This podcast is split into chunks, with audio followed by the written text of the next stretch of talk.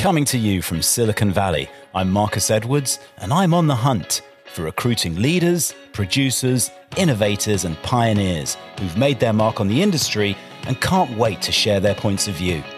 We'll tackle the tough topics and dig deep to find the answers you're looking for and some actionable advice you can take to the bank. So stick around and stay tuned, and welcome to Recruiting Trailblazers.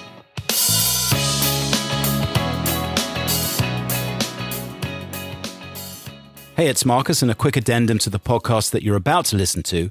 I've now recorded another podcast with the internal interviewer that postponed on me, and I will be able to publish that by the close of business on Friday, which is tomorrow. So look out for that, and I hope you enjoyed this short one. Hey, it's Marcus here from Recruiting Trailblazers. And yes, I promised you an interview with an internal recruiter this week, and two of my interviewees postponed at the very last minute. It's not my week. So, what I thought I would do, and I'll definitely have these interviews for you coming up soon, or I will most likely, unless I just decide to stop doing this podcast altogether, I will most likely have these interviews coming up for you soon. But in the meantime, I wanted to continue from last week. I was talking about how stoicism is sort of impacting me as a recruiter and how it can potentially help you become a better recruiter, a calmer recruiter, a more in control recruiter. And I came across this particular passage from Seneca, which talks about how we shouldn't suffer imagined troubles. So check this out. And um, you can always Google it if you want to get a copy of it or ping me and I'll send it to you. So here we go. It's likely that some troubles will befall us, but it is not a present fact. How often has the unexpected happened? How often has the expected never come to pass? And even though it's ordained to be, what does it avail to run out to meet your suffering? You will suffer soon enough when it arrives, so look forward meanwhile to better things. What shall you gain by doing this? Time. There will be many happenings meanwhile which will serve to postpone or end or pass on to another person the trials which are near or even in your very presence. A fire has opened the way to flight. Men have been let down softly by a catastrophe. Sometimes the sword has been checked even at the victim's throat. Men have survived their own executioners. Even bad fortune is fickle. Perhaps it will come, perhaps it will not. In the meantime, it is not. So look forward to better things. I love that passage, and it really speaks to the idea that you don't need to catastrophize everything that happens or you think might happen in your life. And as we were talking about last week, a lot of these things are out of our control. I mean, let's say you have to go to the doctor for a checkup.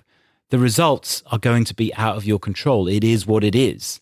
And so to sit there and stew on it for a few days, which inevitably most of us do, isn't actually going to serve the outcome. It's an imagined trouble. And likely you'll get to the other end of that imagined trouble and everything will be okay. And if it's not, you deal with it the way you deal with it when it arrives.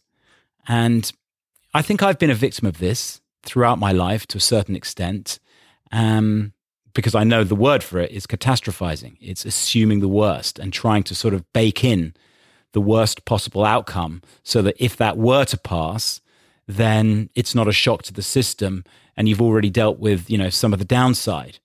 But, you know, the more I read the Stoics, the more I sort of think to myself, this is a terrible way to lead your life when the opposite will just make you so much happier assume the best and discard the worst until it actually not just arrives at your doorstep, but punches you in the face.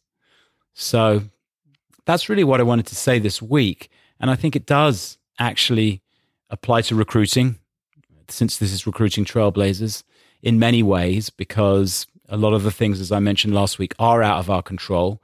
And we can sit around stewing about them and worrying about them, or we can just let them happen and deal with them when they do. And I think it will make us happier, more positive, and more productive recruiters if we deal with our troubles that way. And, you know, let's face it, in the business of recruiting, you know, we're in the firefighting game, aren't we? Nothing ever goes smoothly. Nobody ever rings back when they said they're going to. And quite often, you know, each day is full of obstacles that we need to overcome. So that's it for the moment. I know this is a very short one, but I wanted to say something just to sort of like keep my run going.